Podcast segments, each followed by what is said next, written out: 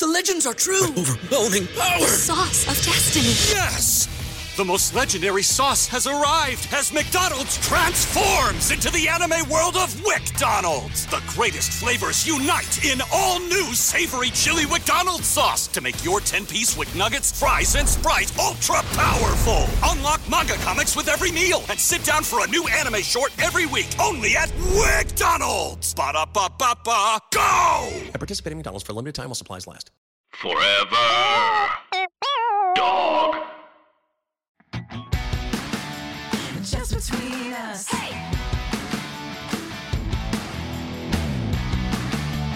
Just between us.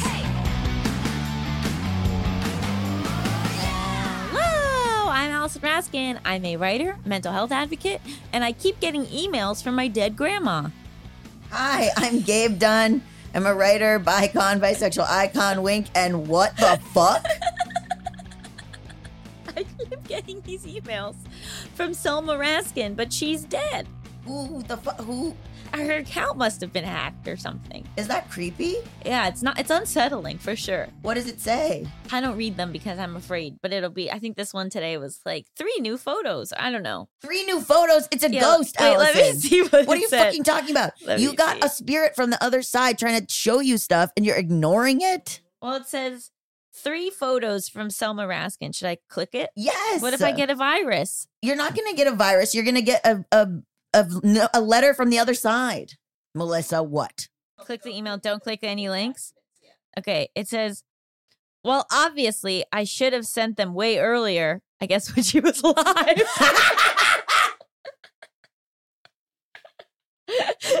anyway, here they are, those two pictures, and then it's a link. Even though the subject says three pictures Let from me see the Selma link. Let me see Raskin. the link. It's like Yeah. unintelligible words. Yeah, so I'm gonna delete this. I think I should maybe like block her email. But okay, but what if it is a message from the other side? I'll never know because the risk of a virus is too high. Also, like I guess if that's not working, she could maybe find a way to contact you that isn't email. Yeah. Like she could go in your dreams and tell you a message, or she could like, yeah, I don't know, write it on your mirror while you're showering or something. What? So you know, like in ghost movies Yeah, where like that's real. I would just assume John had done that. this is this is maybe taboo. Okay, she was maybe murdered. And she's sending you like pictures of the uh, to like help you solve her murder. But she died of of old age complications and blood cancer in the hospital. That you know of. Okay. Well that you know of. Somebody could have there's all these angel of death nurses putting um Mhm. you know, they put air in the patient's veins, kill them. you know, I when I went and got, and I apologize, Melisa, you might want to cover your ears for this. When I went and got one of my COVID boosters, she gave me a needle with nothing in it. And so she went, oops, there was nothing in this. And then she gave me a, the shot again. And I, being an idiot, didn't know that that was like incredibly potentially dangerous. And so then when I told my parents, my parents were like, oh my God, you might die. You should have sued. But then we called my uncle, who's a dentist, and he said it's fine. Oh my God, you could have sued. You could have made money. One of my friends, I won't say who, was given the wrong medication from a, C- a CVS and uh, it made her incredibly sick. And she put a lawsuit against CVS and got like $3,000. Wow. I just this woman was very nice and probably overworked, and so I just went, "Oh, no problem." And then You don't she, have to sue her, but you could sue like the, the pharmacy. They have money. yeah, I guess I didn't realize that putting air in is bad, and so yeah, but it was. I I'm still alive. Oh my God. oh my God. You're so nice that like literally someone almost killed you and you're like, well, she seems like she works hard. Like that's classic Allison. like that's like, that's like too much. this is just between us, a variety show filled with heartfelt advice Ridiculous games. and brutal honesty. Unless I'm trying to be polite. Seriously. Also, Wow. Selma's a great name. Yeah, That's a really fun name. It was. Yeah. Would you ever name a kid that? Well, I feel like whichever grandkid has a kid next will probably use the S, Oh, okay. but I don't know if anyone would do the full Selma. What was your other grandma's name? Vivian, and that's why And that's- I have my niece's name Vienna. Yeah, cute. Those are good names. Thank you. I didn't pick any of them. No, I know, but those are good. Those are good. Like, what were your grandpa's names? Um, one of them is still alive. His name is Edward. Mm-hmm. And my other grandpa, I believe, is Albert. Because you just called him grandpa. I didn't know him. He died when my mom was three. Oh, right. yeah. Those are also very classic names. Yeah. That's good stuff. Thanks. We've got a great episode for everyone today. Yeah, we're going to be talking to Zachary Zane all about his book Boyslut and also OCD and sexuality. And let me tell you, Zach Zane is our child. He is a mix of me and Allison. In the most In the- wonderful and, and kind of confusing ways. Yeah, I don't know how he's both of us, but he is. And um and I don't know how we had a son that is our age, but here we are.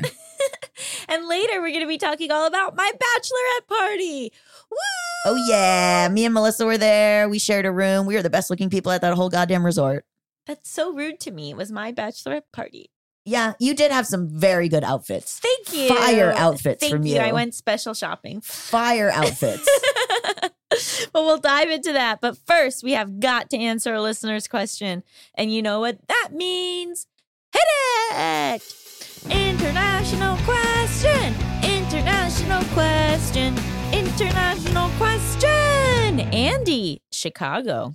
Oh, can I tell you something? A fan messaged me and asked if every time you sing the international question, like live, or if it's a repeat, if they just play a song that you're already If you listen, over. it's uh, I I don't get the tune right most of the time. I said no. She sings it every time. Yeah, and I'm and Melisa's nodding because I mess it up almost every time. and that's what keeps it spicy. Yeah. I thought it was very obvious you sing it live. okay. So Andy, uh, they them says, "Hi there, longtime listener, first time question asker. I'm going to write out a question, but wanted to say also that I wouldn't mind hearing this as a topic discussion if that works better." I like love how well our listeners know the format of this show It's and are great. like so accommodating towards it. Okay, so TLDR. How do you have a good slash healthy relationship with weed, especially when you use it as part of your treatment for mental health? Great question. Full question. Hi, gang. I have anxiety, depression, and ADHD. I think that's a hat trick. I've been using weed for a few years and have found it helpful for my mental health in these trying times. I have a new to me therapist who wanted me to get off all substances to try to help with my sleep. It helped a bit. I was able to do this for almost two months, smoked with some friends, and then got back into it. I now find myself using more than I did pre break. As I'm working to cut back a bit, I would love any advice or tips on how to have a healthy relationship with weed.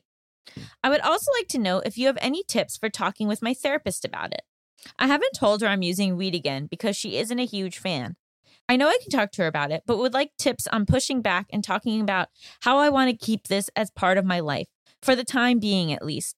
Thank you all. Love this show and been listening, learning, and growing with you both since the BuzzFeed days. As a therapy student, Allison, is a therapist supposed to have such a strong opinion about weed? Oh, I mean, supposed to is so tough, right? Because, like, even as we get into like with the conversation with Zach, like some therapists are much more directive than other therapists. And I also think with things like weed, like you can kind of like pick up on people's bias, right? So, like, Yeah. I don't know exactly like how explicitly she's anti weed, more like just like it's kind of obvious, you know? Yeah. I just felt weird, like thinking, like, oh, there's something that I don't want to tell my therapist because I'm worried about what she'll think or say. That's very common. A lot I know. of people Oh, I felt that way. I felt that way about gender, even though my therapist at the time was like a butch lesbian. I was like, I was scared because I was like, I don't want to tell her about the trans thing because I, if she tells me it's not real, I'm gonna absolutely collapse because I like respected her opinion so much. Now I have a totally different therapist, but I just I was we like, never really talked about that. You like loved your therapist. Now you have a new one. What happened? Um, I just felt like she, my first therapist, had a lot of preconceived notions about me and a lot of opinions. Um, like she would she would be disappointed in me if I kind of had any sort of normative feelings or approaches. And she's like extremely queer, and I get that totally. But I didn't like feeling like um she was disappointed in me if I wanted something that was more normal. Not normal, but you know what I mean? Like Yeah. she she was very like radical queer and i love that and i am that for sure but sh- i just started feeling like oh, i'm gonna disappoint her if i if i if i uh seem like i'm not this radical queer at all times and she also kind of was a bit of a know-it-all. Like I love, I loved her, but I was like, when I was like, "Hey, I think I'm trans," she's like, oh, "Of course, yeah, always." Uh, I talk to a lot of trans people. You know what I mean? Like, so then I actually have not talked about this on the show at all.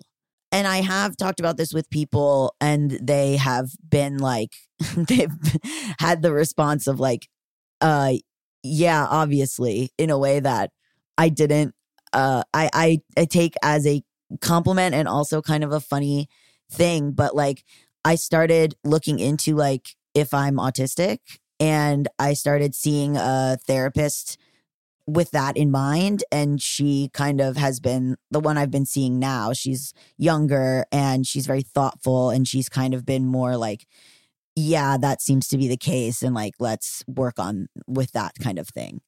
So more so now I went to a therapist that's more of like an autism expert um which has uh been extremely helpful and she also isn't as aggressive as my other therapist. Like she's more I'll like talk and then I'll say well, what do you think? And then she says like these very gentle, nice, like smart things. Like uh she uh, put together this is not this doesn't have to do with autism, but she was like my last relationship I was very not surveilled, but it was like you had to I had to check in a lot. Mhm. And my current boyfriend, he is a person who has location sharing on with everyone, every friend. All it's not like a big deal. It's like they all share their locations. And we shared location because I was like, yeah, he does that with everyone.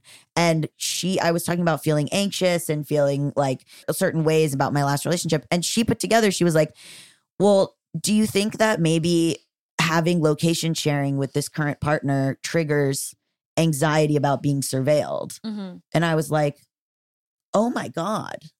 And she, so uh, literally the fix was like to, to ask him if I could stop location sharing. And I thought he was going to be so upset, but he was like, yeah, that's fine. We can absolutely turn that off. I just do it by default. And I was like, oh my God, he's okay with me not location sharing. That's huge. Like that, like he was like trusted me for like where I was going and all that.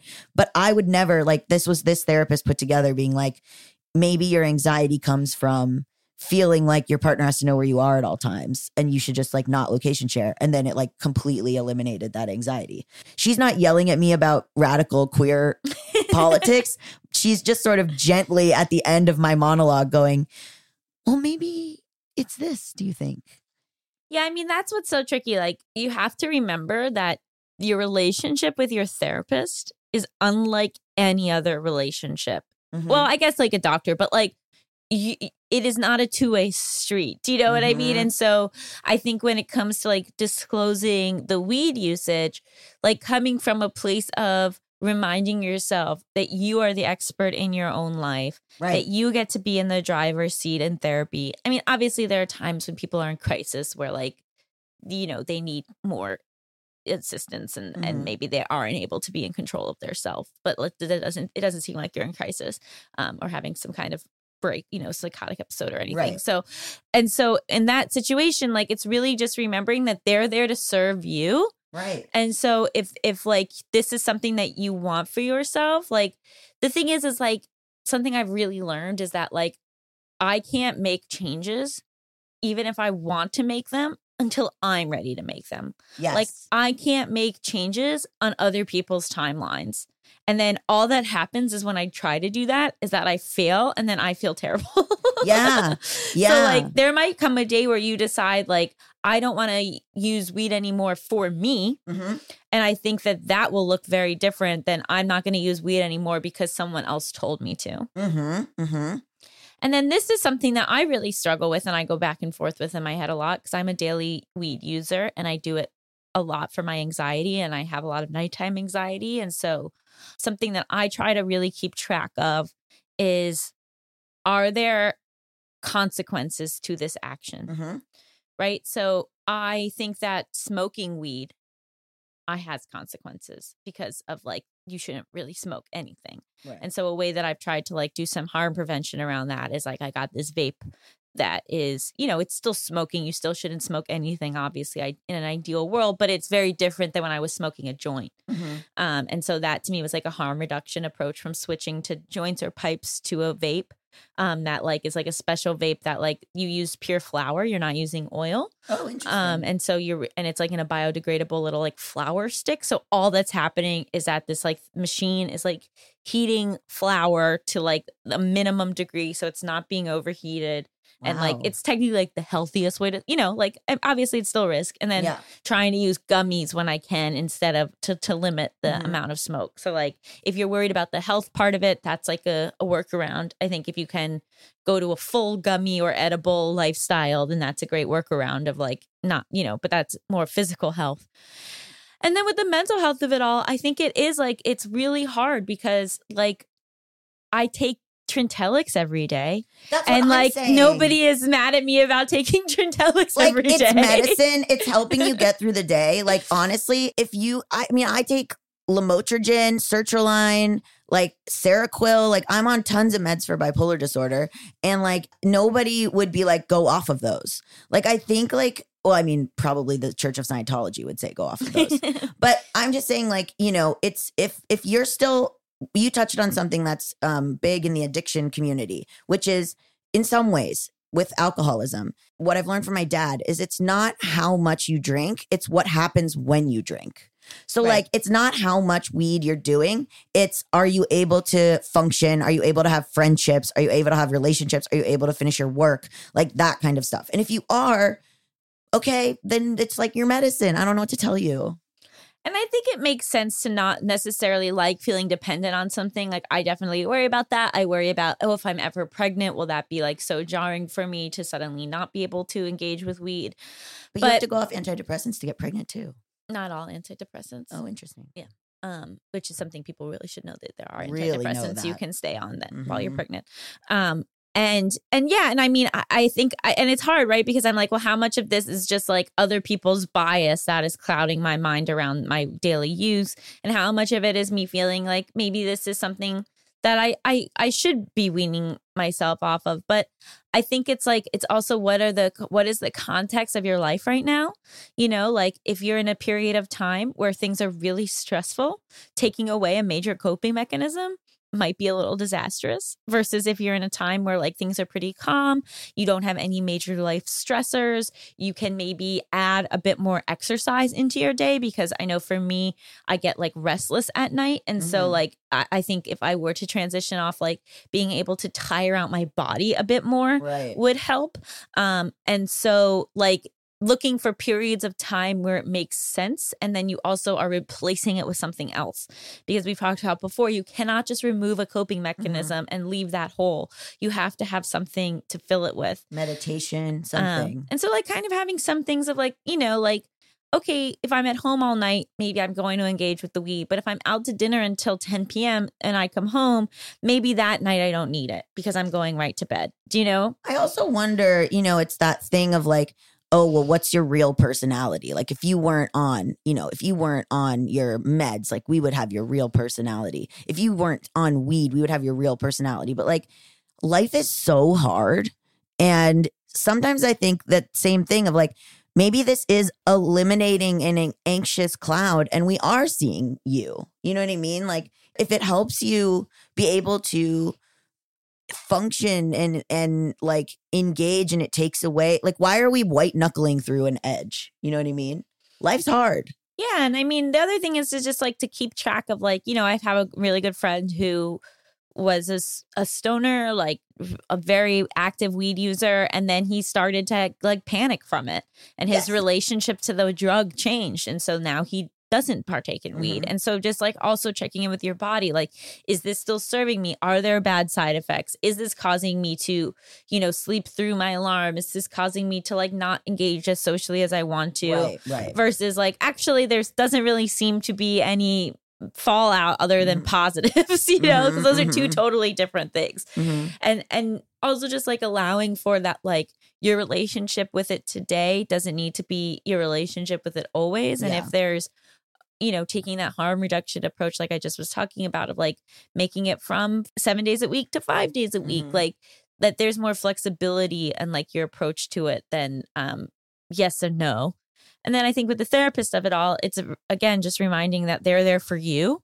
You're the expert and like being able to have that conversation is going to make therapy more effective, right? Yes. Because when you have a barrier with your therapist and you're not being honest, like you're paying this money and it's maybe not working as well as it Mhm. would be as if you were open. Mhm. And if for whatever reason she has a big pushback on you, I you are valid to say this feels uncomfortable. I feel very judged by you right now and feeling judged in a session is not what's going to help me grow and heal. Judgment Mhm, is not mhm. something that I flourish under. Therapists are people. She might have a situation where in her mind she's like, I don't know, like a, a her uncle went to jail for weed, so she has this idea. You know what I mean? Like mm-hmm. therapists have all are coming from all kinds of personal places. You're allowed to put them in their place sometimes. Hell yeah. so hopefully that helps. If you want to submit your international question, you can send an email to justbetweenuspod at gmail.com. That's justbetweenuspod at gmail.com. Up next, we've got an amazing, exciting, tantalizing interview with our highly esteemed guest, Zachary Zane. So stay tuned. BetMGM has an unreal deal for sports fans in Virginia. Turn $5 into $150 instantly when you place your first wager at BetMGM. Simply download the BetMGM app and sign up using code Champion150. Then place a $5 wager on any sport. You'll receive $150 in bonus bets, regardless of your wager's outcome. And if you think the fun stops there, the King of Sportsbooks has plenty of surprises in store. Check out daily promotions, same game parlays, live bets, and so much more. Download the app in Virginia today and get $150 in bonus bets instantly from your first wager. Only at BetMGM.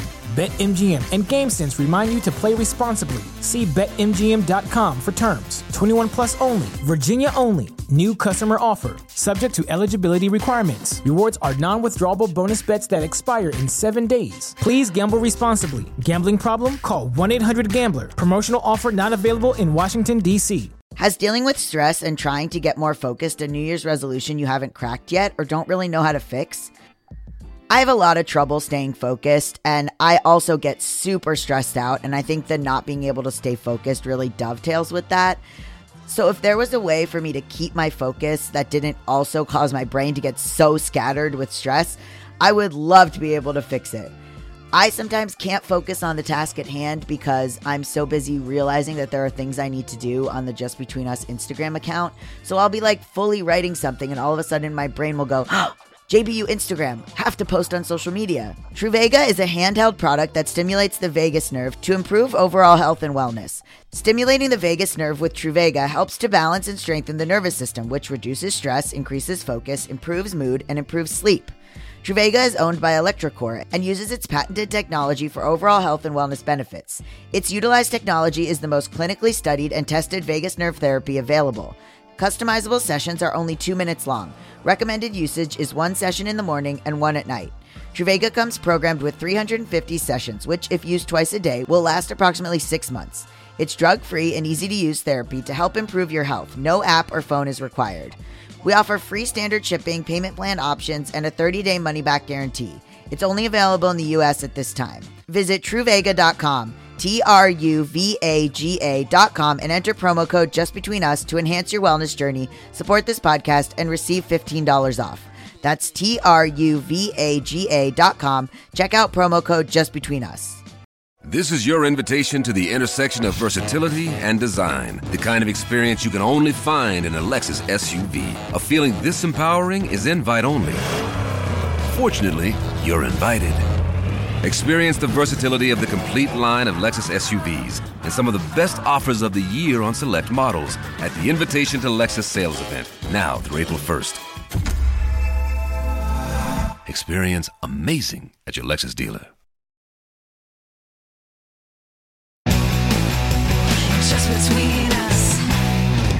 Welcome back to Just Between Us. It's time for the juiciest, most scandalous, most controversial segment known to all of podcasting. Tough questions. This week on the show, we have Zachary Zane, a Brooklyn based columnist, sex expert, and activist whose work focuses on sexuality, culture, and the LGBTQ community. He is the author of Boyslut, a memoir and manifesto, which is out May 9th. He is also the founder and editor in chief of Boyslut Zine, which publishes real sex stories from Kinksters worldwide. Hello, Zach. Hello, how are we doing?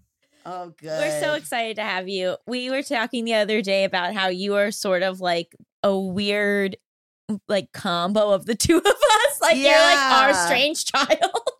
It, I really, really am. Like I absolutely am. And the moment you said that, that makes perfect sense. It really Yeah. does. How are you, our son? I mean, I look exactly like you guys, so Yeah, it really does make sense. of course. no, I mean, so we've both known you for years. Mhm. Um, you guys met doing like a bisexual tour of the White House. Is Yes, that we true? did. Yes, we That- did.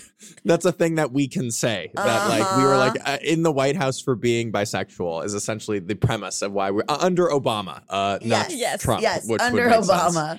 Yeah, they to had like a bi conference and they had us also in the White House and they did like a live stream for like bi awareness day, something. I don't know. Uh and That's still one of the coolest things I feel like you've ever done. yeah, it's crazy. I talked so on the live wild. stream. Yeah, my dad was super proud. But we met because we were like shit talking it a little bit. That sounds like us. Yes. yeah. I will say no more than that. Correct. Yeah. and then you interviewed me and my mother for a, a piece years ago. That was yeah, because we were specifically talking about um yeah, growing up with OCD, something that Allison and I share. And interviewing you and your mom was actually incredible. We both have very supportive moms who really understood our OCD quite quickly and got us help at a time when therapy was not as common and at a Mhm. time when people I kind of write about this in the book too, but my mom got me into therapy for my OCD at eight, and all of her friends judged her for it. They thought it was like mere childhood eccentricities that he would grow out of. Um, and she was like, no, he needs he needs fucking help. like he needs a lot of help. Wow. Yeah. And so this is just so thrilling because I remember like, oh my gosh, it was like 2020, 2021 when you like reached out to me about the proposal for this book and now it's like happening. And it's so exciting. And I, I feel like I want to just like dive into to begin with like the what it's like to be a bisexual man because I feel like there's of all of like the Well, we don't exist. Right. I- There's like using it as a no stepping stone to being representation of that. So like can you kind of like talk about why that's so important and like why that like is such a through line in all of your work? Yeah, I'm writing because I haven't seen it seen. Like I mm-hmm. haven't seen it done, right? If there were other people writing this content, I wouldn't have felt compelled to write it the same way. And when I started writing about bisexuality, and it was specifically male bisexuality as I was writing from my perspective, almost a decade ago, we are not getting any younger. The only content out on like male bisexuality was like studies about like gay and bi men spreading or having HIV Mhm. or it was those like generic listicles uh, that were bisexual content for monosexuals, like gay and straight people, being like 10 things to never say to a bisexual person or 10 myths about bisexuality that don't exist. And while those pieces were important, like that's not actually speaking to the bi community, the struggles that they face. Mm-hmm. And so I kind of filled this gap of being a bi person writing bi specific issues. So, how to deal with internalized biphobia, how to date while being bisexual, because there are gajillion challenges that come with that. When can you call yourself bisexual? There's certain people who are like, I don't feel bi enough because I'm predominantly attracted to one gender or sex. And really, I'm not sure if I would ever date the other one. And, you know, so at what point can you actually call yourself this? So I was one of the first people to really speak to the issues that bi people were struggling with and facing. And that's how I became known as the bi guy Mhm. and was a little pigeonholed. And initially I was a little bummed out by that. But then I'm like, no, this is what I want to reach. And th- this is important. The people I really want to be helping. Well, I think people write about it, but speaking as a bi person as well, there was a lot of respectability politics around it. Oh, I'm Yeah. bi, but I'm monogamous. Oh, I'm bi, but I'm not a slut or whatever. You know what I mean? Like there was this big push to be like, put a good face on bisexuality. So people, uh, you know, treat us, I don't know, with respect, even though we should have had that anyway. But um, one thing I love about you is that you are utterly unpalatable. So Uh, You're the absolute worst, and that's what I love about you, Zach. like it's true. Like you, you're not someone like you're not someone who's like happy bi day. We're all valid. Peace signs. You're like writing stuff that's like four guys at a bar or like at a sauna came in my ass. You know what I mean? Like you're like writing shit that's like um against I think the ways that I think it pushed back on the predominant narrative of like let's be bi but let's be like little about it. And there are two things about that. I learned I was not invited to certain events because I was deemed unpalatable, like by larger bi communities. I also make the distinction between stereotypes that are inherently bad and ones that are not. Like being slutty, there's nothing wrong with being slutty. Being Right. non monogamous, there's nothing wrong with that. If you're saying we are cheaters, we are liars, Mhm. Okay, that's actually a bad stereotype. The other ones, uh, they're not actually inherently negative. Obviously, if you're generalizing an entire group and stereotyping us, that's not a Right. good thing to do. Of course, we are all different and unique, and some people are slutty and some are not. But like really differentiating between the stereotypes that are like, there's nothing wrong with being slutty or non monogamous or kinky or whatever the fuck you want to be. Like, that's actually okay. So I'm going to embrace those stereotypes because they are true for me and there's nothing wrong with them. I know. I had a whole thing of like when I was on BuzzFeed, sort of dealing with the stereotype of like, okay, you're feeding into all bisexual people want threesomes, all bisexual people want to date all the genders. Like, you know, there was this sort of push back on me. And then you've been really great because sometimes I feel like I do need to be a little bit like nicey nice. And then I'll see something you post and I'm like, nah, fuck it. oh, that makes me so happy to hear. Good. Yeah. Good. That's great. That's why I put that Grindr screenshot on Instagram. I was like, you know what? What would Zach do? It would it would be that and then a picture of my asshole. So you're almost there. You're I'm- getting there. I'm You're getting so there, Gabe. close. You're close. You're so close. I'd love to like talk about like the mental health journey that's like kind of been in parallel with like the sexuality journey and like you know because OCD is such a tricky thing like ha- how has like OCD popped up for you in this and has it at all because like I can imagine like there's a lot of stereotypes around like oh but sex can be gross especially like sex with strangers or like things where like pe- like can you kind of like explain like why that's not an issue for your OCD if that makes sense yeah, it's obviously I think people have a really misunderstanding of OCD, Allison, as of course you know, and mine is not uh, necessarily related to hygiene or cleanliness. Uh, that that is not how my OCD manifests. But growing up, for example, one of the worst uh, symptoms and manifestations of my OCD was checking my alarm clock to make sure it was on. And I write about this. So I would check every 10 minutes to make sure my alarm clock was on. And immediately after you check to make sure it was on, I would be like shaking in bed, wanting to immediately check it again to make sure it was on. So I was like not sleeping. I, I just never fucking slept, which of course makes everything 10 billion times worse because you're not sleeping. But like th- that is a way that it like manifested. So it wasn't necessarily cleanliness. Um, but in terms of the actual obsession, as opposed to the compulsion component, like the obsessions was manifesting with sexual guilt and sexual shame. And the first chapter of the book is me in my therapist's office at eight years old crying because I'm imagining him naked and I can't stop imagining him naked. And I was one of the things I struggled with was I would imagine everyone naked and feel so guilty about it. And he was trying to explain to me, like, you're allowed to imagine people naked. There's nothing wrong with that. And to clarify, like, it wasn't like I'm imagining them naked, like in a sexual context. It wasn't like I wanted to have sex with these people. I don't even think I fucking really understood what sex was at eight. I just knew like nudity was bad. And mm-hmm. now I'm doing something that's bad that I can't control in my head. And now I feel shitty for it. So, so therefore, I keep doing it. So he was trying to explain to me that like it's okay to imagine people naked. You can imagine me naked and there's nothing wrong with that. But that was kind of a way that my sexual shame intersected with my mental health struggles. And it's interesting because OCD can, you know, manifest in a gajillion ways and I kind of delve into so why was it sex related? Of course I don't exactly know the answer, but I think a huge part of it is just because sex negativity and sexual shame is so pervasive. And it is so insidious. You don't necessarily realize how much you're soaking up these messages from the media, culture, your friends, your family, teachers. And even though I had really sex positive parents and I had uh, gay uncles on both sides of my family, my dad's brother and my mom's brother, I still had so much shame around my sexuality and my sexual desires, my sexual preferences.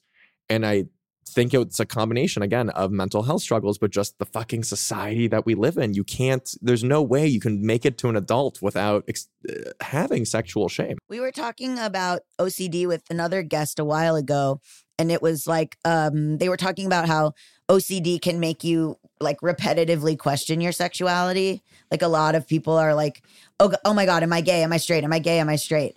Um, and I, I didn't. I was like, wor- or like worrying, "Am I gay? Am I gay? Am I a pedophile? Am I a pedophile?" And I was like, I don't know. Those are two different. I know. subsets, Yeah. they're complete. Well, that's what I was saying at the time. I was like, that's really different.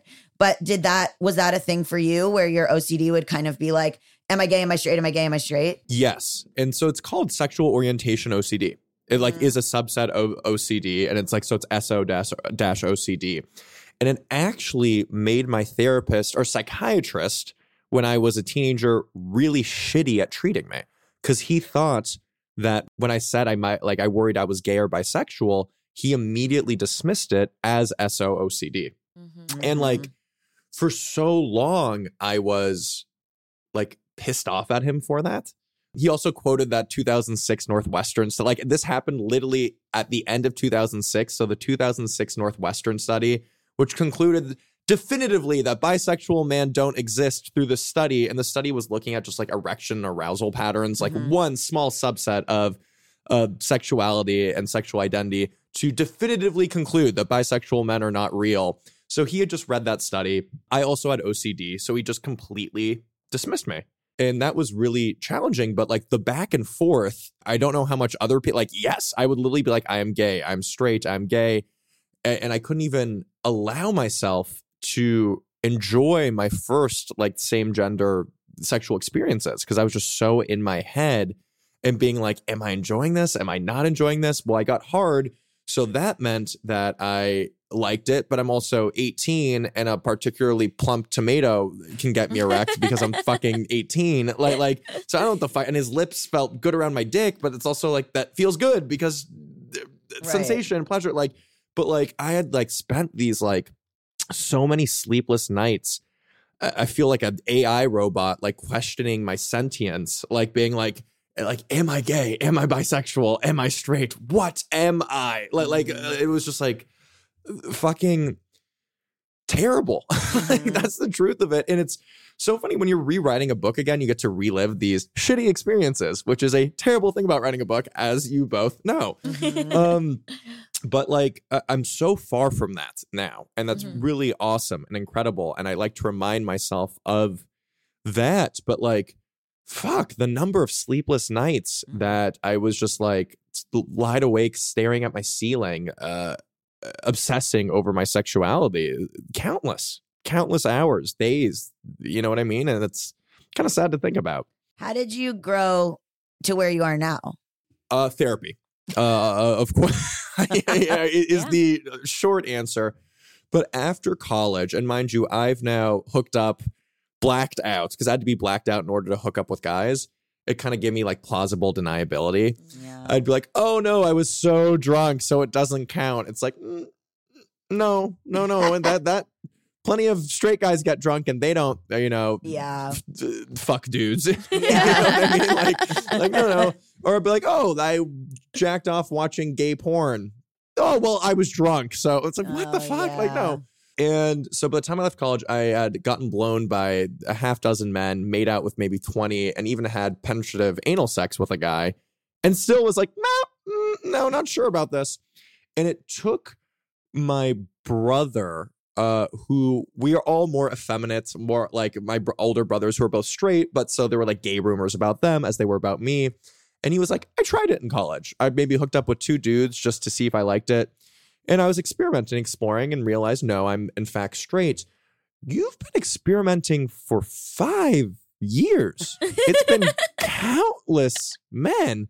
Like at some point, that's no longer experimenting.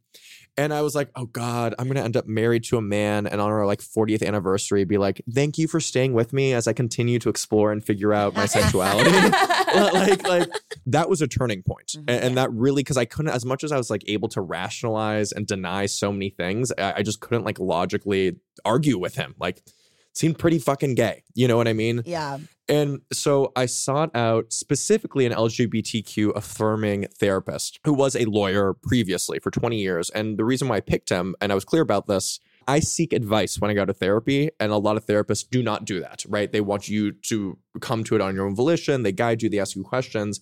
And I'm like, I, I like, by the time you ask me what I think, I've thought it 50 times over. I don't know what the fuck I'm thinking. I have OCD. Like, like, like yeah, my brain's garbage uh, or just jumbled up. You know what I mean? Like, not garbage, but it's definitely jumbled to be like, what do you, I'm like, I don't fucking know what's going on. So I'm like, I want direct advice. Even if it's bad or if it's wrong, I will not be mad. I, I just need another perspective that is not my own. So my first session, I kind of went on this like monologue about how I think I'm gay, and then I think I'm straight, I think I'm gay, I'm straight. And then on my second session, as I like almost just repeat the same monologue, he interrupts me. And he goes, Zach, you really wanted me to be blunt with you, so I'd like to be blunt if that's okay. And I go, please. He goes, You seem very clearly bisexual. I- mm-hmm. Is there something that I am missing? And I quickly responded, Oh, that doesn't exist in men. And his response, I'll never forget this, was, Zach, you're too smart to think that. Which I thought was such an mm. interesting kind of almost like it was an ego hit too, you know, like kind of smart in the way to do it. And he kind of granted me permission to be bisexual. And again, every bi guy I knew in college came out as gay shortly after. And there was not bisexual visibility eh, a- anywhere. There weren't any fucking bi male mm-hmm. icons. And so even though I am egocentric, I'm not delusional. You know what I mean? I'm like, I can't be the only bi guy in the entire fucking world. Yeah. But he was like, Zach, of course this exists. And then from that, I was able to embrace my bisexuality, but not necessarily immediately. At first, I thought I was bi dash sexual and hetero romantic, meaning that I was like sexually attracted to people of all genders, but could only date and uh, emotionally love uh, women. And while that is a valid sexual orientation, that differentiation, for me, that actually was a form of internalized biphobia and not accepting the fact that I actually could love people of all genders. Um, so it took me a little bit longer to reach that point, but that's kind of how I how I got there. And when did the polyamory of it all enter the chat? Uh, enter the chat. Um, so this is a interesting. I I entered polyamory for like all the wrong reasons, which is great. And I I'm proud to say I was polyamorous before everyone and their mother was, which I feel like is now now the thing. Me like too. I've been doing like I'm proud to say that. Uh, but actually it doesn't matter. I'm being shitty. But like um, I broken up with my girlfriend at the time, and after that, it was a really hard breakup and just a, a tough relationship towards the end. But I we were monogamous, and I wanted to go and start fucking a bunch of dudes again because that's awesome. And I I made it clear to the guys that I'm dating, I'm like, I really cannot have a serious relationship. Like I, I'm still, I just want it to be casual.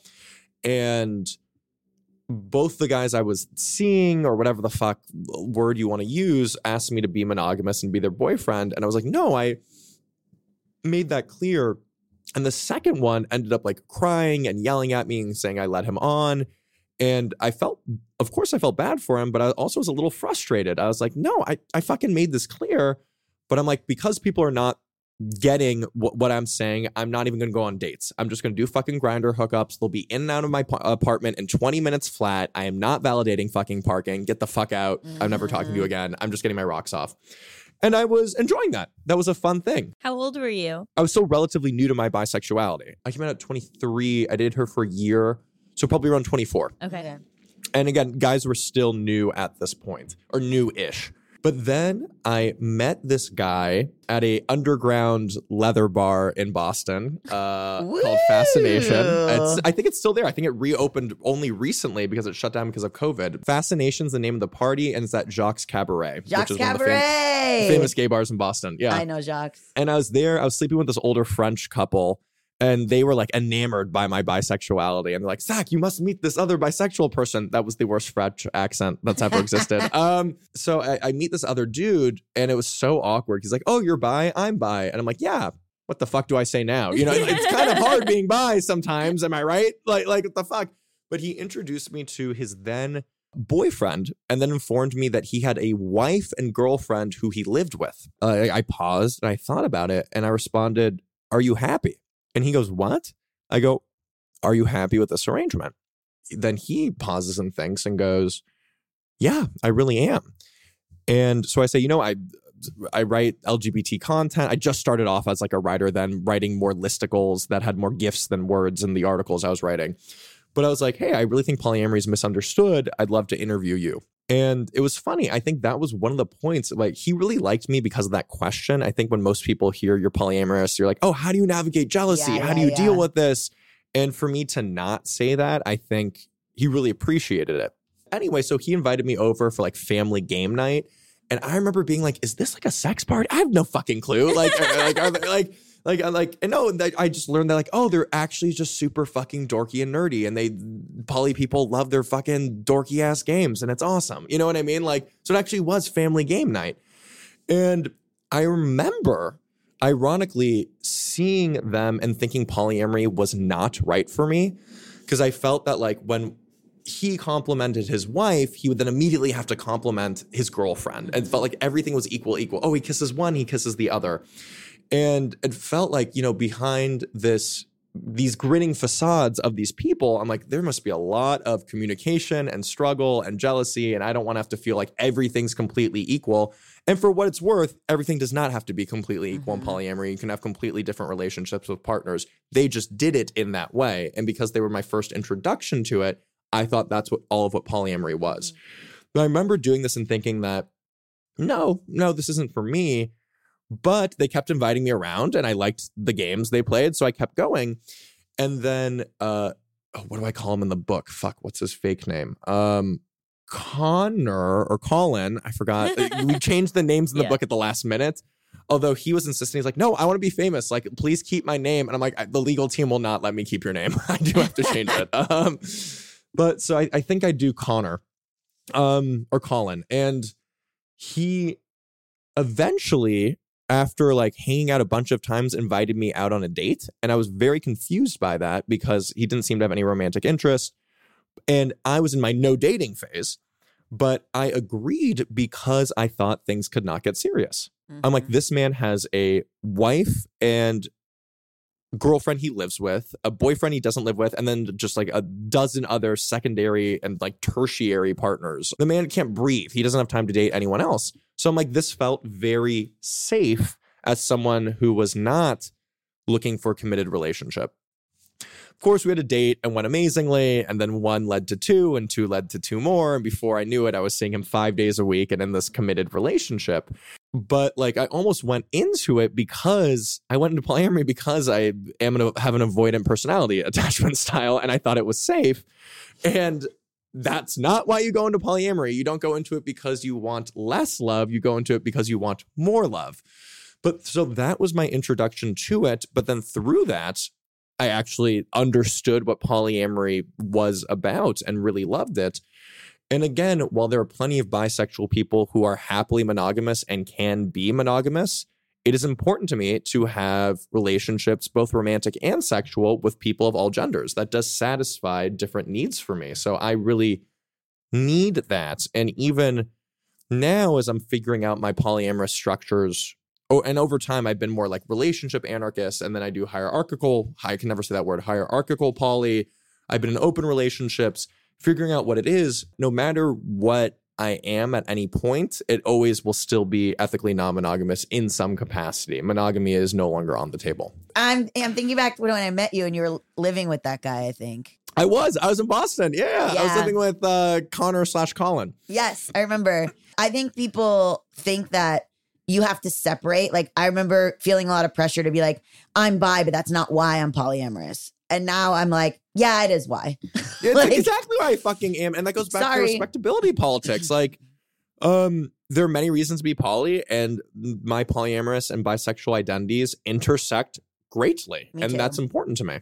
We're going to take a quick break for commercials and we'll be right back with our guest.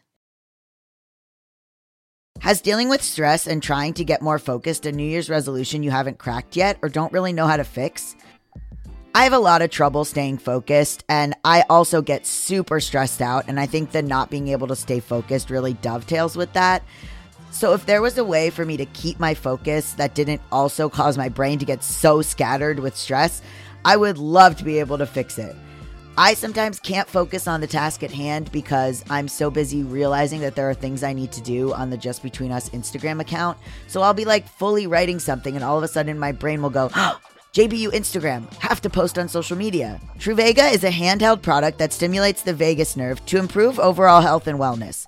Stimulating the vagus nerve with Truvaga helps to balance and strengthen the nervous system, which reduces stress, increases focus, improves mood, and improves sleep.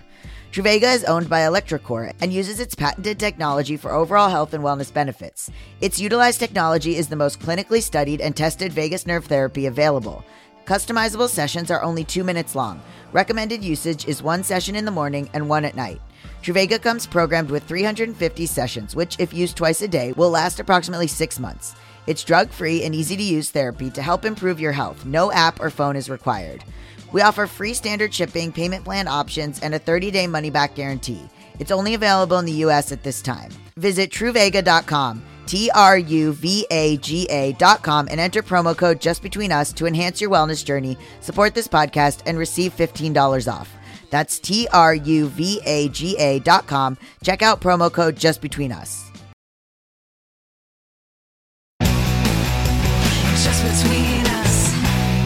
Why call the book Boyslut?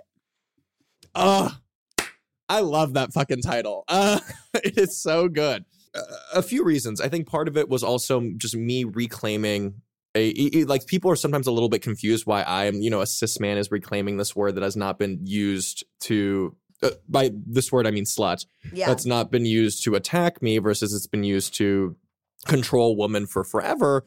But I do believe in the power of reclamation. I do believe that in calling myself a slut, I expose the double standard aspect of it.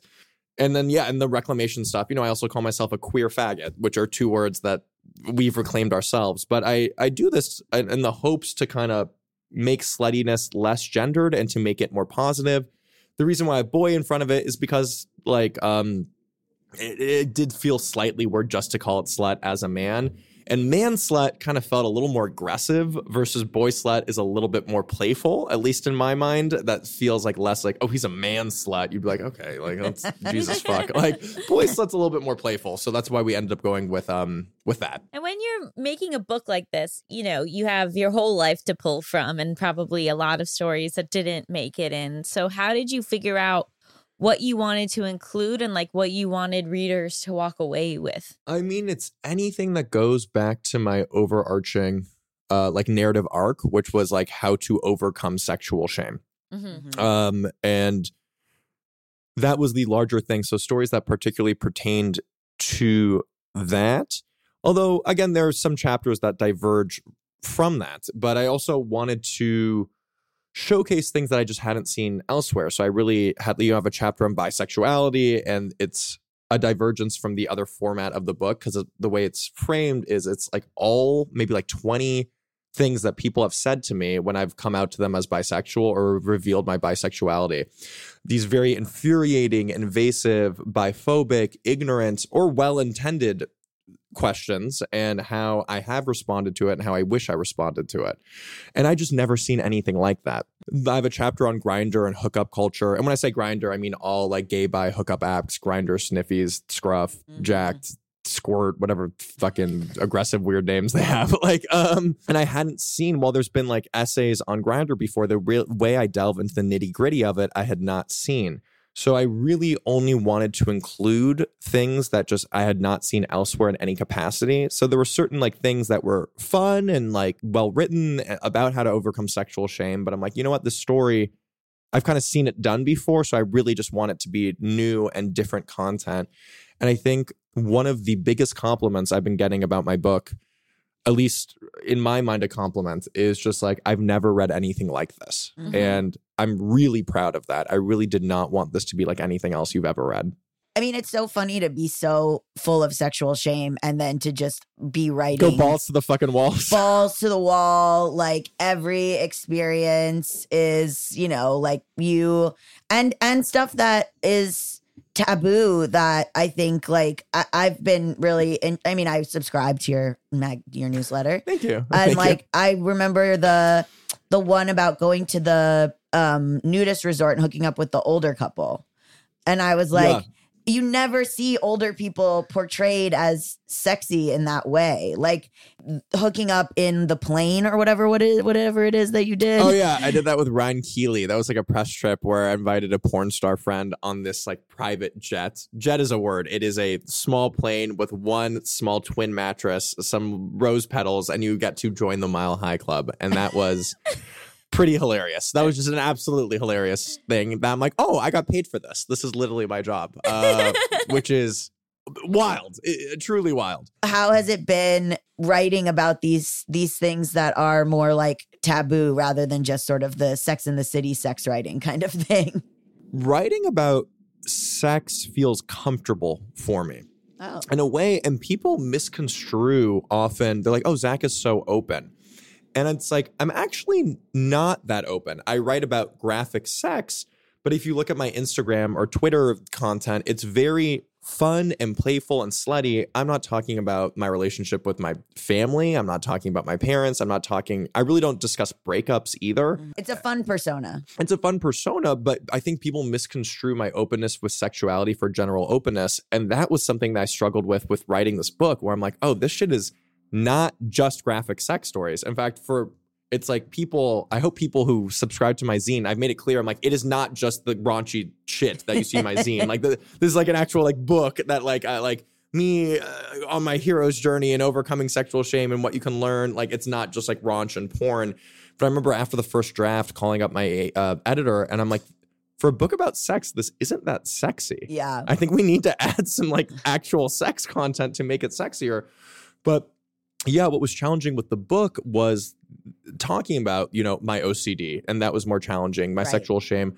A lot of the shitty things I'd done did to partners. And again, it was never on purpose. It was never malicious. And, you know, I think everyone in their 20s are constantly fucking up with dating and relationships, and we're still fucking up at any age. Um, but like going back and writing about the people who I ghosted or the people who I slut shamed or the people I treated like shit that I usually do not share. And fuck, it was tough reliving that. That was a challenging aspect of writing this book, sharing these things that I actually don't share uh, elsewhere. Yeah, I think people think sex and sex writing, talking about that is like, oh wow, you're so open, you're so brave, and I'm like, you don't even know, you don't even know the like the mental health part of your book is probably way more vulnerable. Yeah, Yeah, yeah, absolutely. Mine was the opposite.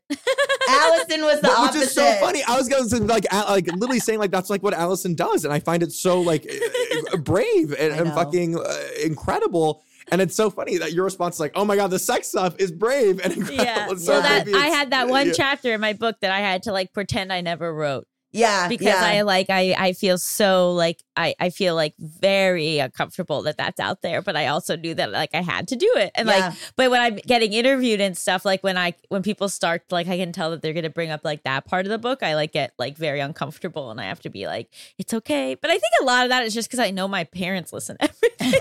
It's I, I am going to have to physically cut out chapters of the book so they do not read it. Oh, yeah, you were There's talking two about your grandma reading it. She's gonna have a heart attack and die. Like I, she can't fucking read this book. She's 91. Like what the fuck? She can't read. She's like Zach. I bought five copies. I'm like burn them. I'm like thank you, thank you for buying them. And I do pre-sale orders are extremely important to the world. Everyone please buy. But like no, like you can't fucking read this, Grandma. I'm really sorry. My Like- thing was like my my thing I had to let go of was just like, listen, uh, you chose to li- you chose to read it, you chose to listen to it. That's your fault. It, it's the rule that I have. I'm like, if you guys uh, feel like you have to read this, and y- they're nosy Jewish parents, I feel like they will. Mhm. Like, um, we are never allowed to discuss it. Exactly. You're allowed to read it, and that's it. And we have to pretend that never existed. I do not want to sit down. I have a chapter called "Cocaine Turned Me Bisexual."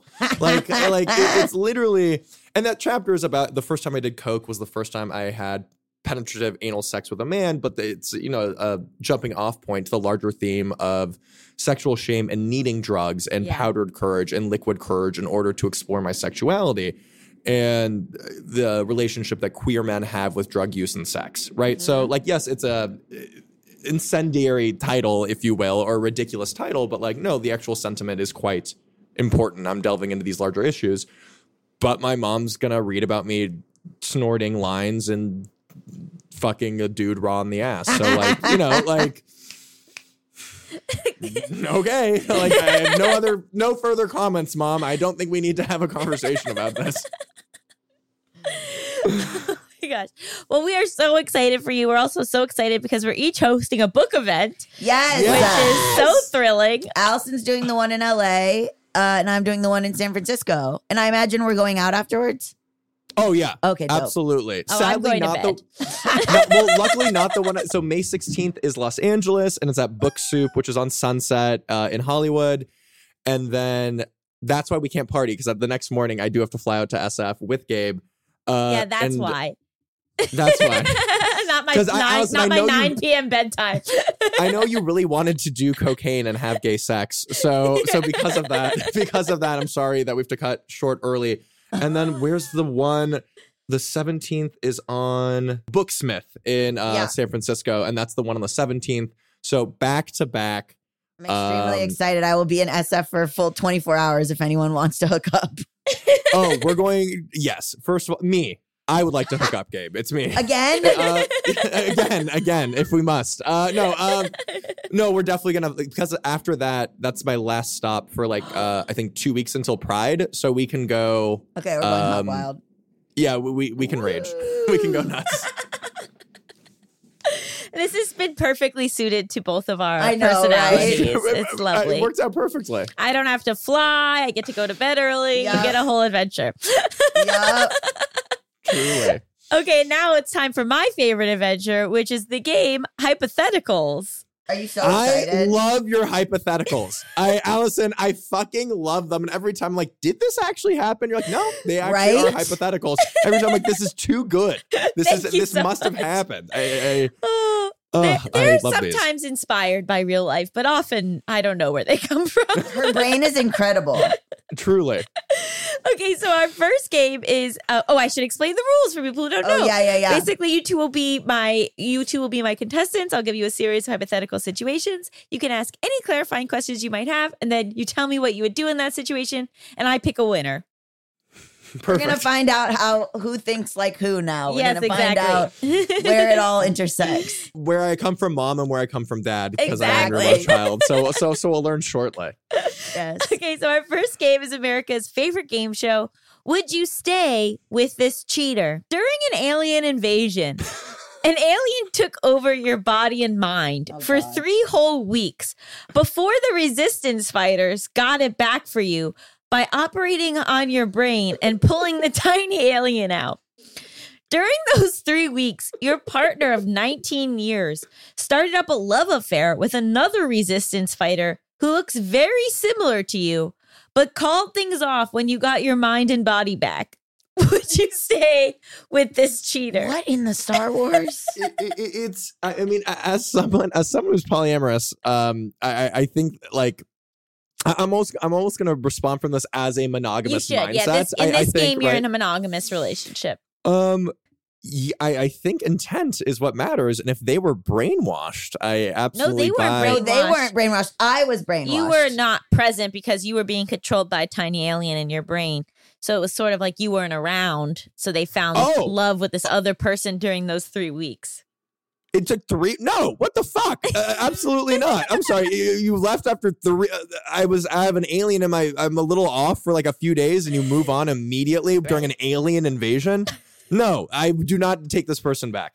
Okay, question. What was my prognosis? Did they think I was going to die? Did they think that they could be able Hmm. to take the alien out of me? So the technology to extract the alien existed.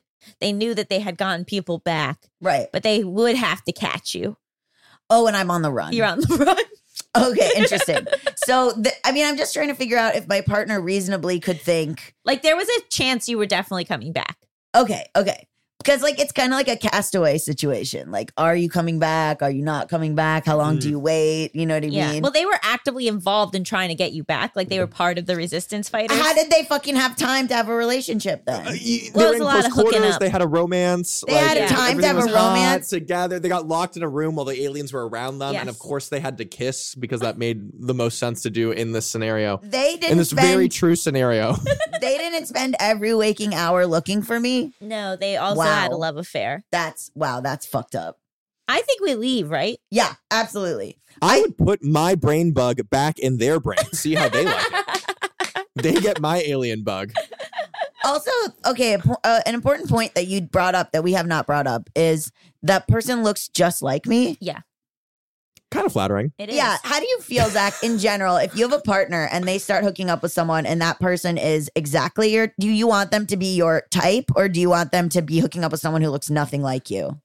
I mean, of course, it's whatever my partner wants and makes them happy, and that'll bullshit. But like, if I'm being honest, I I had recently happened where like uh, I have an ex who dates who dated someone who now just looks like very similar to me. Where I'm like, oh, I have those shoes and belt, and we're the same height, and this and the glasses. I was like, that is bizarre, but that's an X. That's a different scenario. Um, I do I, like again i whatever makes my partner happy like that is Right. truthfully what matters but i do find it slightly weird when if it was someone who looks similar to me i feel like the whole point is to get someone that offers you something different and if they're Yeah. offering the same exact thing that i offer whether it is looks or personality or anything else like why you, you know what i mean um so I, i'd prefer if they were different look different acted different something that they're offering something that i cannot and that makes more sense to as to why they're dating them That Yeah. makes sense. You must love it when they look like you, Gabe. It depends. it depends. Cause I also, I'm like not my own type really. So I, but I like, what? You look just like your boyfriend. no, Yeah, I don't. Yeah, you do. My Mm, boyfriend yeah. now? yeah. No, Yeah. we don't. Yeah. And you don't look just like no, but, but, you like look it very is- similar. yeah no i'm with allison on this one yeah Thank you. yeah But I didn't look similar to Mao. A little? What the fuck? Wow. Yeah. Okay. But you, you know, you love yourself, and that's beautiful. Oh my god. okay, but the girl dol- I'm dating doesn't look like me. That's true. Okay, so there we go. Plausible deniability. there we go Okay, our next one. Are you a terrible parent? You were Yes. away. yes i am you were away on your first vacation without your child, five. They miss you so much that they FaceTime you almost every 20 minutes. It's preventing you from relaxing. So, in a moment of impulsivity, you throw your phone in the ocean. You still have a laptop and hotel phone back at the room. Are you a terrible parent? Right in the ocean? Yeah, because you figure if you have the cell phone, you're always going to answer. But if you don't have the cell phone, they can't reach you. This is what was happening at your bachelorette party. It was so cute. My nieces kept calling my sister. I was like, I was like, Joss, they're obsessed with you, and she was like, Well, all kids are obsessed with their parents. I was like, I don't know, like they really love They you. really, she was calling like all the time. Also, the cutest thing, she's like talking the Well, nieces. two of them. One of them was talking to the sister, and then I was, we were walking, and then I heard her go, I want to talk to Allison. No, And they call like- me Aunt Allie. Aunt, I don't know, whatever. She was like, I want to talk to Allison. And I was like, oh, that's so sweet. She called to talk to you. She's yeah, that was Bella. I just thought it was really sweet. oh and congrats by the way allison Oh, thank Uh, you. this is your uh, first ing just joking uh, but it's uh but um Everyone congrats. here's had a broken engagement. Woo. Not everyone here No, me and you. Oh, Everyone yeah. on this particular couch. on this couch, but Melisa hasn't. Melisa's just been proposed to and turned it down. hair flip Right? Yeah. exactly. I know. So, are we a Oh. terrible parent? I mean, it just sucks because, like, am I wealthy? Can I get another phone? Yeah. All right, fine. Zach? But am I going to pick up? Oh, well, I see. fine So, meaning you are or not a terrible parent I think I'm not a terrible parent because I'm protecting my peace.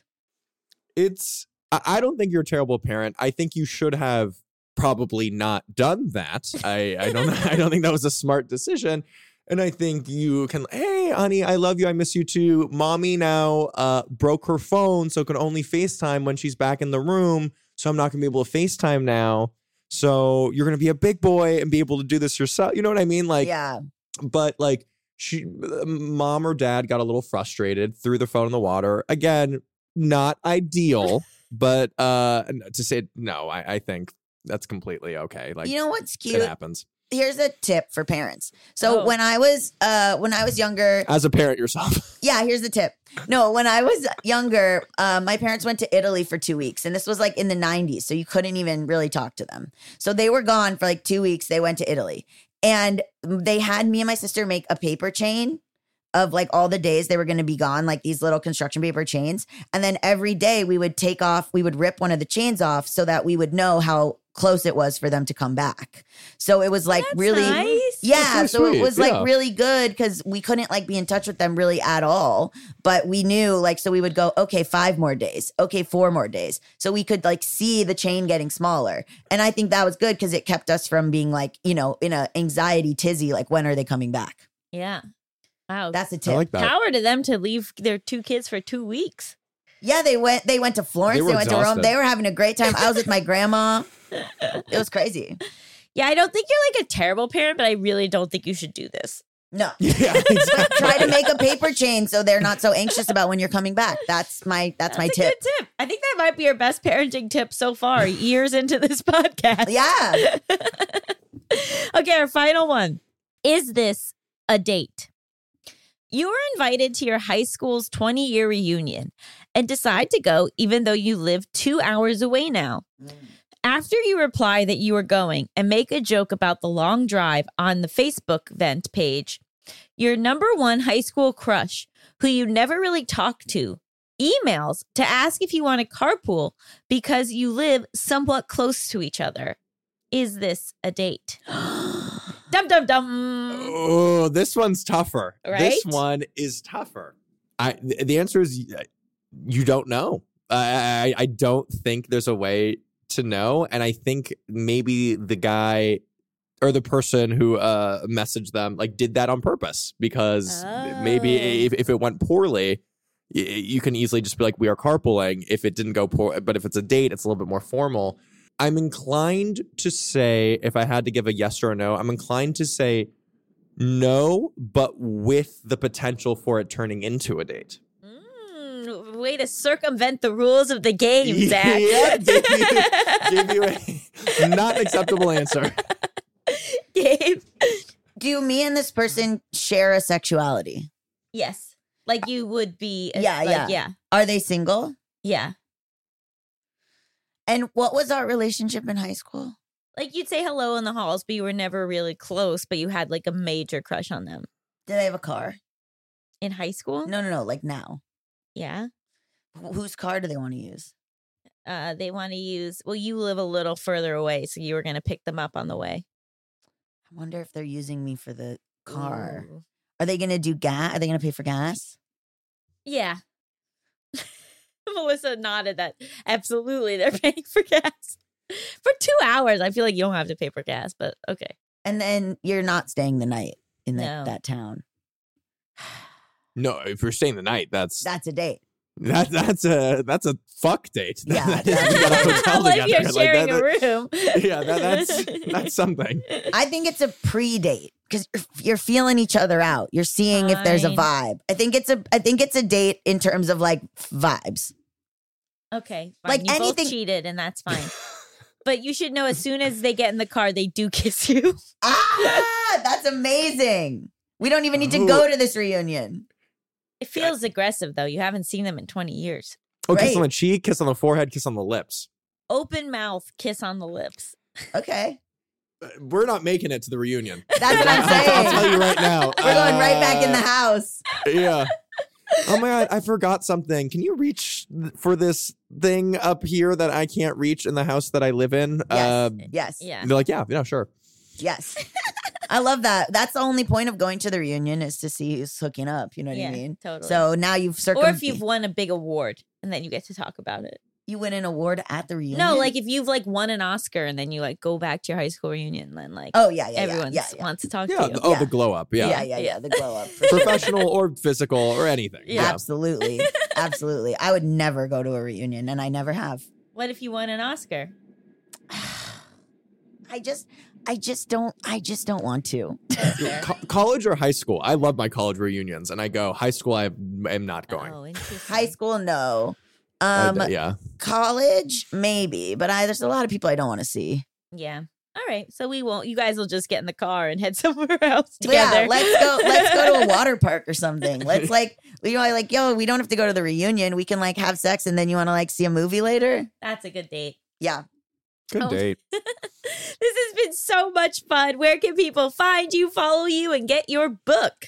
Yes. Uh, so zacharyzane.com is my website. Zachary Zane underscore on Twitter and Instagram.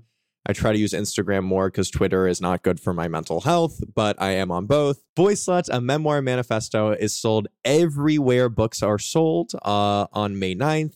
Again, I will be in LA and SF and Chicago, New York, and Boston. So if you follow me on Instagram and Twitter, I'm going to post soon the little cutesy graphic design with where I am touring and speaking. And you can see Allison with Zach in LA and me with Zach in SF. Yes. Love I want everyone driving the next morning doing that six hour trip. Yes. I want to see people at both, At both, please. yeah. Yeah. oh my gosh, thank you so much. Stick around after the break. We'll be talking all about my bachelorette party, which was the most fun I've ever had.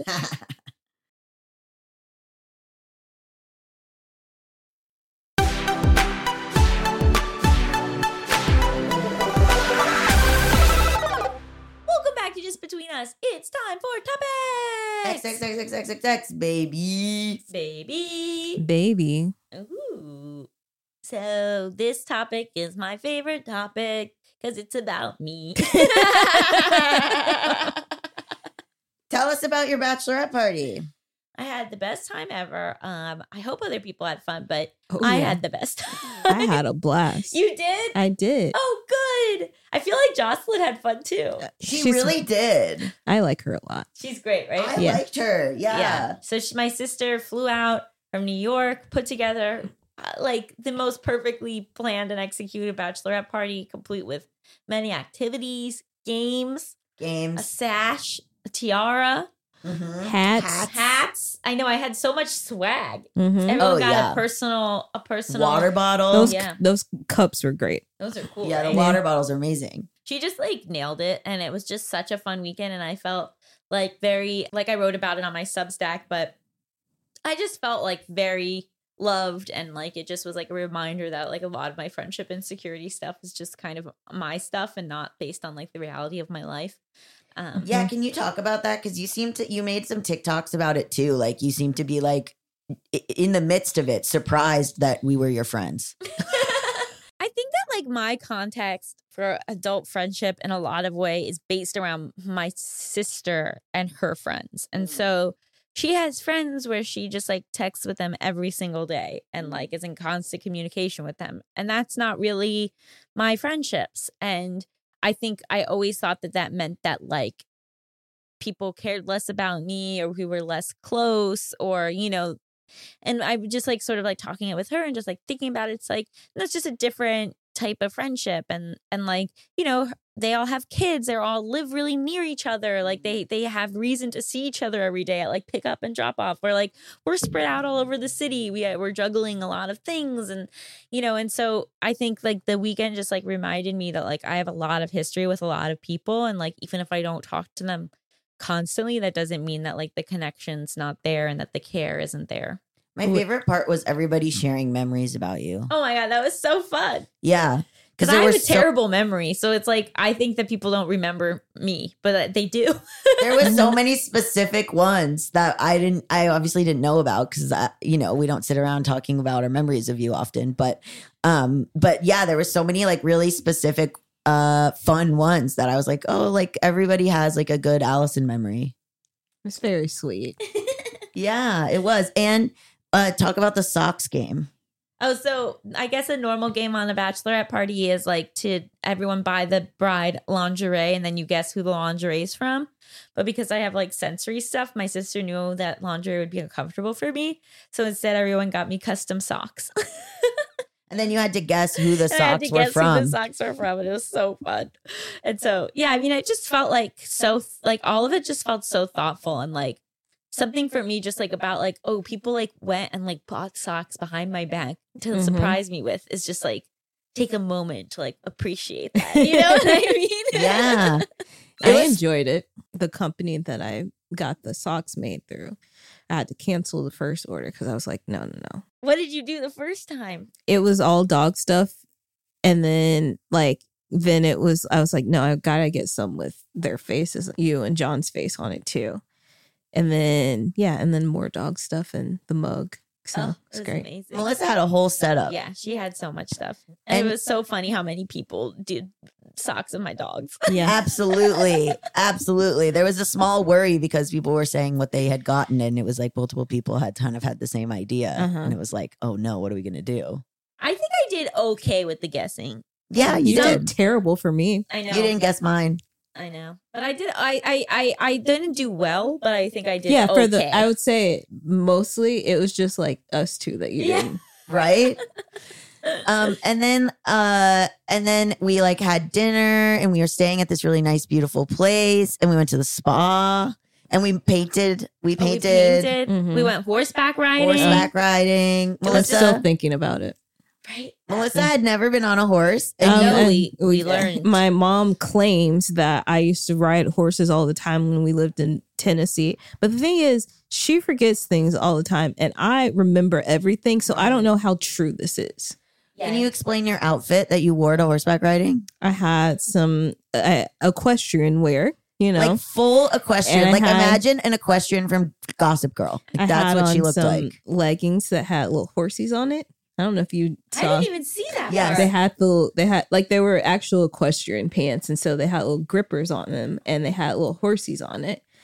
Um, the Blazer. woman, the woman running it was like shocked you had never been on a Yeah. horse before. She was like, "But you look the part." Yeah. yeah, got some boots, had a little belt on. It was amazing. Thank you. I Was it fun? oh yeah. It's so fun, now right? I'm, I'm like I want to go all the time, but they're so far. All the stables are far away. Just You can Griffith go Park. Griffith Park. It's so far. No. Yes, yeah. No, I Well- really want to go again. Yeah, let's And- go. What was it like the two of you sharing a room? Oh, uh, Melisa and I were roommates, and I think it was it, was, pretty fine. good. Yeah, nothing exciting happened. Mostly, I thought that you so Gabe met a guy in the steam room. Yeah. And then that night Gabe disappeared. Didn't say goodbye to me, was just gone uh pretty early in the night. And Melisa was like, "Oh, Gabe stomach hurts or something." And I was like, "Gabe's hooking up with that guy." No. Gabe just needed to decompress. I had had a lot too much um social stimulation, and I needed to just lay down. But no, I didn't go. hook- I I know that you thought I went and hooked up with the guy from the steam room. What happened was is that everybody. Um, I'm the only guy, so everybody was in the ladies' side of the um sauna or the you know spa, which was lovely, and I was by myself on the men's side. But I was having a good time. I was like you know laying in the in the hot tub and stuff. Um, and a guy came in who like had one earring and tattoos, and I was pretty much like, okay, that's a gay guy. And uh, I don't know the etiquette. I'm brand new. I was literally actually our guest, Zach Zane. I was texting him to be like, oh, what that's do who I? you were texting. Yeah, Zach being like, what the fuck do I do? Because that's his area of expertise. and he's not, I mean, he's helpful as a friend, but he also was like, get back in there and suck that guy's dick. And I was like, Zach, I need more like specific information. So we, I was in the sauna. So we were like doing this dance of like, we were both in the sauna. And then he like opened his towel and then i had i had didn't have my glasses on but then i thought oh if i if i put my glasses on it's so aggressive. Because then i'm just like putting my glasses on to be like i'm clearly looking at at you. yeah. yeah so i was like it's too aggressive to put my glasses on because then it's like i'm clearly looking at you. But because i didn't have my glasses i couldn't figure out Like like Zach was like, was he jerking off? And I was like, I don't know. I couldn't see. um, and then like I couldn't see through the steam or anything. And then I was so then I was doing this fun party trick with like your friends where I would, you know, it was like a family resort or whatever. And I was like opening Grindr. And let me tell you, like it would be like 200 feet the away. First, the first day when we got in Yeah. in our room, he opened it up and it was somebody 200 feet away. So we are like, they have to be in the next room. yeah. Oh wow! But I it was all that. torsos, no heads, like men who were like clearly on the DL, like they're with to cheat on their wives. Oh no! fully. And I was like, but so then there was the the one young guy. So I was like, okay, interesting. So I I'm I like I'm like nothing happens. We kind of keep like crossing paths or whatever. I'm trying to like figure out the etiquette. And then I go upstairs to do like my massage to wait for my massage and I just open Grindr and I have a message from that guy saying just saw you in the steam room. And then I wrote back oh and then this was mortifying. I wrote back I was checking you out and then he wrote back I could tell. Oh no! And That's I was so like, embarrassing. no! And then so then I was like okay okay okay done. And then um and then late so I was like okay he's making fun I don't know not making fun but like he was like oh this is charming but like I'm not trying to hook up or whatever. But then later that night he messaged me get any action lol. And I was like no it's all DL daddies around here. And he was like yeah same. And I was like okay so what so are you trying to hook up? Like I don't understand what the what is the situation here um but then i just it just you know i was like there for the bachelorette you know but also i think i i think his profile said open relationship so i'm like he's definitely like here with his partner probably Oh, maybe yeah. so like he's got other things going on I don't know. I had so much fun. that I didn't even miss my dogs. Wow I know. That's huge. I know. I didn't even miss my dogs. wow It was wild. But you, every dog that we saw, you were I very, was excited, about. dogs. Yeah, but I didn't want to go home. I like. I it was like the first time I've ever had like an extended social situation where I like didn't want to immediately leave.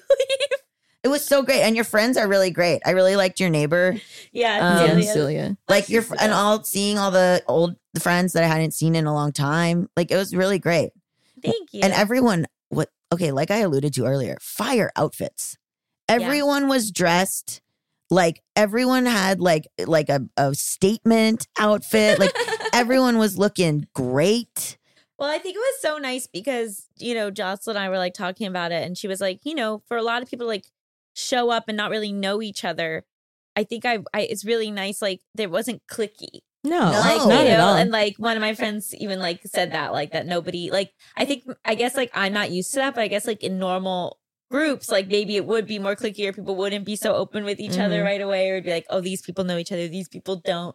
But it was like so nice because it felt like it was like equal opportunity Yeah. hangout. Do you know? what Yeah. I, i mean? couldn't get a read on who knew each other before Yeah, because couldn't. everybody was just like hanging out right.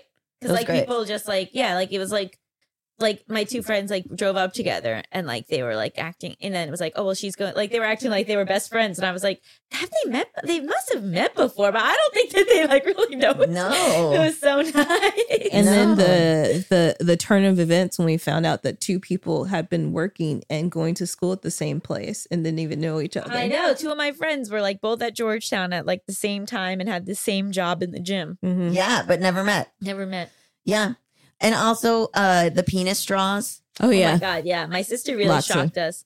The first night we had penis straws that were very artistic, subtle subtle, modernist sort Mhm. of. They kind of look like um a squash. Yeah, like it could be, is it, is it not? And then the second night, Jocelyn bought Graphic. just like graphic, veiny penis straws. Yeah. And one, and you had a huge I had one. a huge one, but I think I I think I left it at the bar. I don't have Oh, it. no. Oh, no. I have a couple of the small ones, but I don't have the big one anymore. oh that's so I funny know. Yeah, and also like the never have ever card game was like we were trying to get Jocelyn drunk, and it was so funny. Yeah, it was so funny to play that. There was just so many fun games. Um, Yeah. and I love games, and she hates games, and so she still played them for me. really? Yeah, she hates games. She had so many ready. I know because she knows I love them. It was so really nice. fun. She's good. It was very fun. Do Yeah. you think we seem like sisters? Yeah. Really? Uh huh.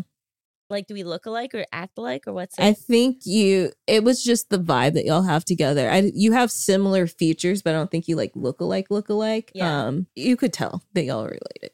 I Yeah, realized, like, on that trip, like, she is very gregarious. Like she, She is was so fun. Like She was she's, funny. Yeah, like she's like because she, you know, she lives like a much more like conservative lifestyle than me.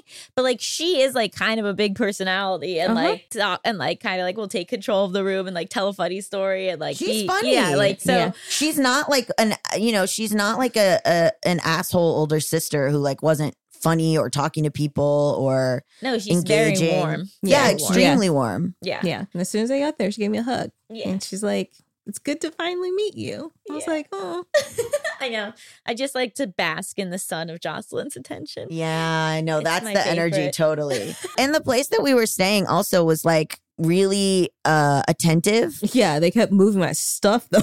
yeah, they did move Melisa's stuff. She didn't like it. I don't hate like that. people touching my stuff. know, I and I that. put it in a certain place, like that's where I wanted it, and then I couldn't find shit. Yeah. But they were very attentive. Very attentive. And I and I enjoyed it. it was like my first experience of being at a place where like every single person was like, Mr. Dunn, Mr. Dunn, would you like your massage, Mr. Dunn? Oh, we'll get that for you right away, Mr. Dunn. Like it was like So very nice. I was like, wow. Uh, uh, well, one, I was like, oh, I'm feeling like they have like a, a binder with everyone's picture and name and like some things about them. So that's creepy. But I was also like, wow, they're really on top of stuff. Yeah. It was so it was, just it was really great. And I also feel like it just reset me. Like I was so like like wound up and stressed and and like I just feel different. Like I feel like I feel like a different person afterwards. Yeah, I I have re- really haven't like had a real vacation since before the pandemic, Yeah. so that was it was nice. it was so decompressing and it just like was like a reminder of like well i a big thing i i like talked about on esl was like it reminded me that like i can experience extreme happiness unrelated to my career Mm-hmm. Right. that like i don't need to like have someone to pick up a project or get this success or sell that or whatever in order to like have the time of my life Yes. and that was like really awesome because it gave me back control over like my happiness in a yes. That's beautiful. right? Because I can Yeah. like cultivate these moments without it being if someone else says yes or no to me. Yes. You know, so that More was really trips. it was very transformative. More trips. Yeah. Everyone gets we get together once a year Yes, and the whole group goes somewhere new. I love that. I like that too because I I got along with everybody. I got along with Right? everybody. Everyone's just so nice. yeah, which you you you cultivated a good.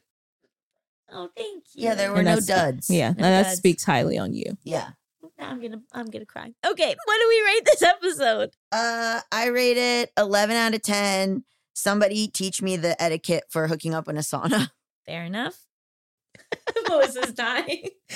All rated um fifty out of forty weed gummies. Perfect.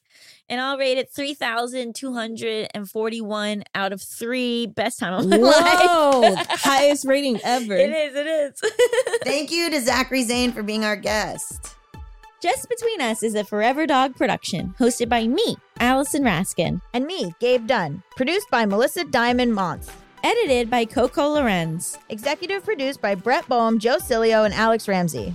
Brendan Burns composed our killer theme music. To listen to this podcast ad-free, sign up for Forever Dog Plus at foreverdogpodcast.com slash plus. And make sure to follow us on Twitter, Instagram, and Facebook at Forever Dog Team to keep up with all the latest Forever Dog news. Also, you can follow this podcast at Just Between Us Pod on TikTok and at JBU Podcast on Instagram. Also, I'm on Instagram now at Gabe S. Dunn. And I'm on Instagram and Twitter at Allison Raskin, and on TikTok at, at Allison Raskin Baby. And I'm on TikTok as Dabby Gun. So branding's going really well over here. Yeah, good luck finding us.